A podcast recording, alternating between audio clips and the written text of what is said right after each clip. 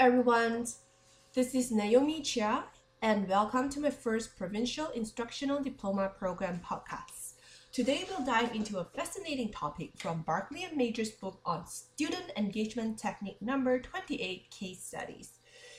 Case studies are a powerful tool that engages learner in real-life problem solving and cultivates critical thinking skills.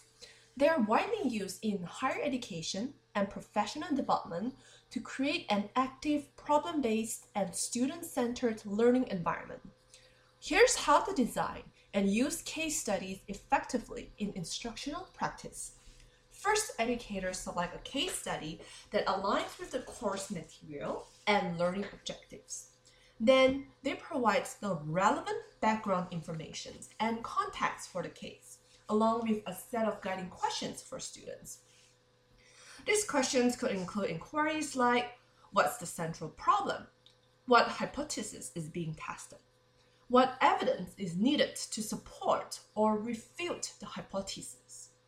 What conclusions or recommendations can be drawn, and why? What valuable lessons can be learned? Learners study the case, grasp the issue, and engage in collaborative small group discussions to analyze and solve the problem. They work together to reach a consensus on the approaches to the problem and answers to the questions. The group can then present their findings orally to the whole class and or submit individual case analysis reports. After the group work, the educator facilitates a whole class, a whole class discussion to encourage learners to share their insights and findings. These discussions can also be linked to the key concepts taught to reinforce their new learned knowledge. I'd like to share why I've chosen this student engagement technique and how it's been transformative for me. As a public health graduate student from Johns Hopkins School of Public Health, the number one public health school in the United States, I found individual and group case studies to be incredibly valuable. I want to emphasize that my learning experience had a stark contrast when I studied biostatistics at Zhejiang University in China. At Zhejiang University, the professor's teaching style was fast paced lecturing with minimal interactions. It became overwhelming for me. I skipped classes and barely managed to pass the course. I was not interested to learn, anyways. In contrast, my experience at Johns Hopkins was remarkably different. The biostatics course, as well as other courses like the epidemiology and other public health nutrition courses, incorporated case studies in lab sessions and group work, providing immediate practical application of theory that aligns with how adults are um, adults are problem centered and desire immediate practical application. Even during the lectures, our professors engage with us, check our understanding, and re explain complex content or concepts differently. As a non qualitative inclined outlier among my classmates, this interactive and supportive approach significantly boosted my confidence in statistics with a p-value of 0.05, a rare feat in the world of numbers. These case studies not only kept me actively engaged, but also resulted in a deep understanding and appreciation of the material thought and high academic scores. I had the opportunity to design, implement, and evaluate public health programs, investigate a foodborne outbreak, and conduct statistical analysis on real-world data to explore the impact of vitamin A on infant mortality and children's growth. The beauty of this approach extends beyond immediate success.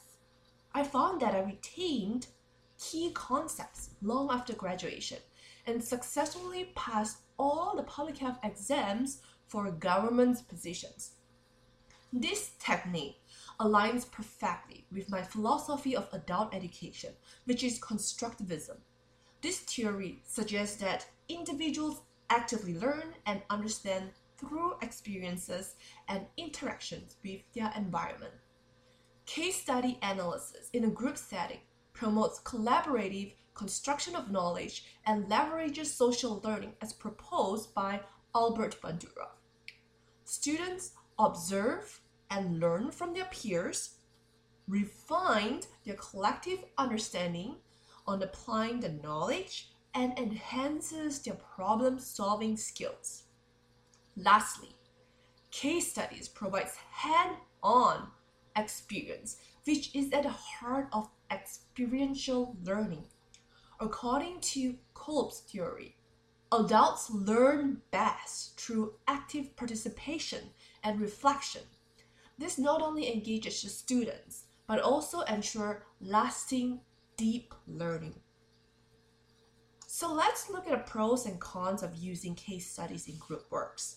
Studies found that the use of case analysis contribute to better understanding, enhanced teamwork skills, and improved critical thinking.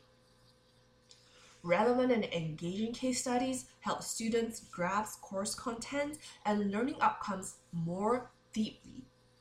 And this kind of small group assignments foster collaborations, which further develop students' communications and teamwork skills.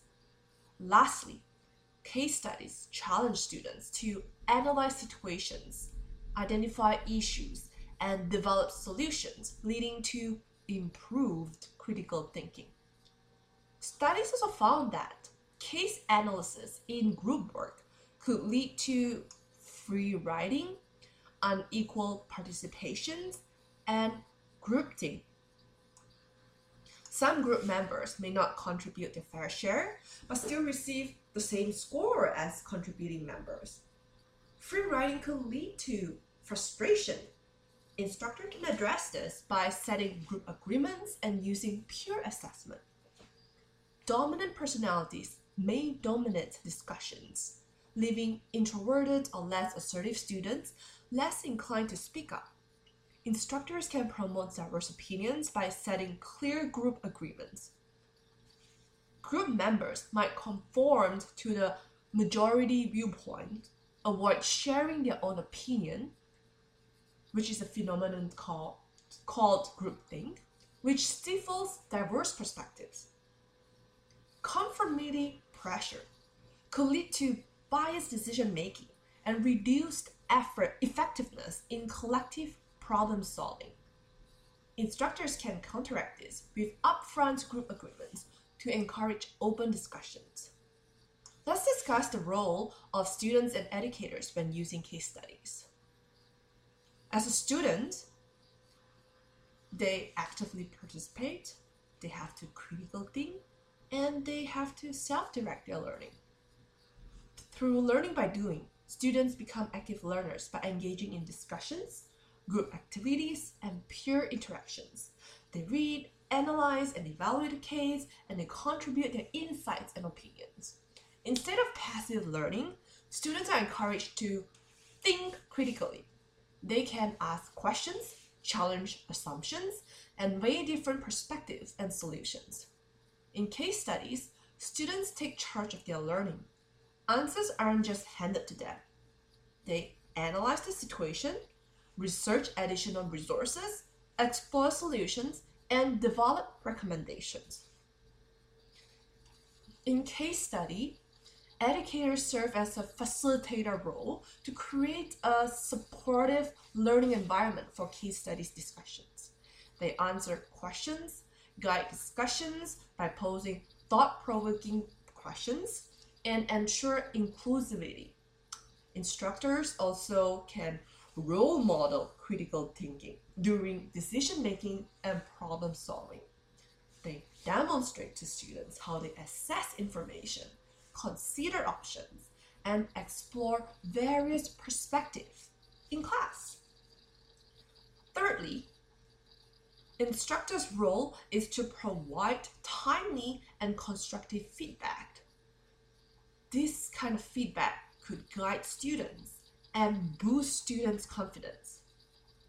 This feedback may involve acknowledging contributions, offering guidance and providing extra support when needed to keep discussions on track. In summary, my learning journey through engaging case studies not only transformed my learning experience, but also left a lasting impact that continues to benefit me today.